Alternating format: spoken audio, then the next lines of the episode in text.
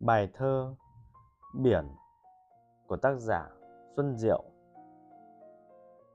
Anh không xứng là biển xanh, Nhưng anh muốn em là bờ cát trắng. Bờ cát dài phẳng lặng, soi ánh lắng pha lê.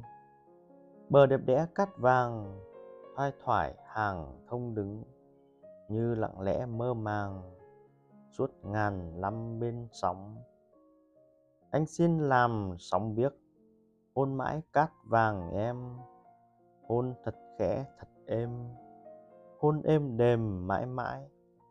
Đã hôn rồi, hôn lại, cho đến mãi muôn đời, đến tan cả đất trời, anh mới thôi rào rạt. Cũng có khi ào ạt như nghiến nát bờ em, là lúc chiều yêu mến ngập bến của ngày đêm. Anh không xứng là biển xanh, nhưng cũng xin là bể biếc. Để hát mãi bên gành, một tình chung không hết.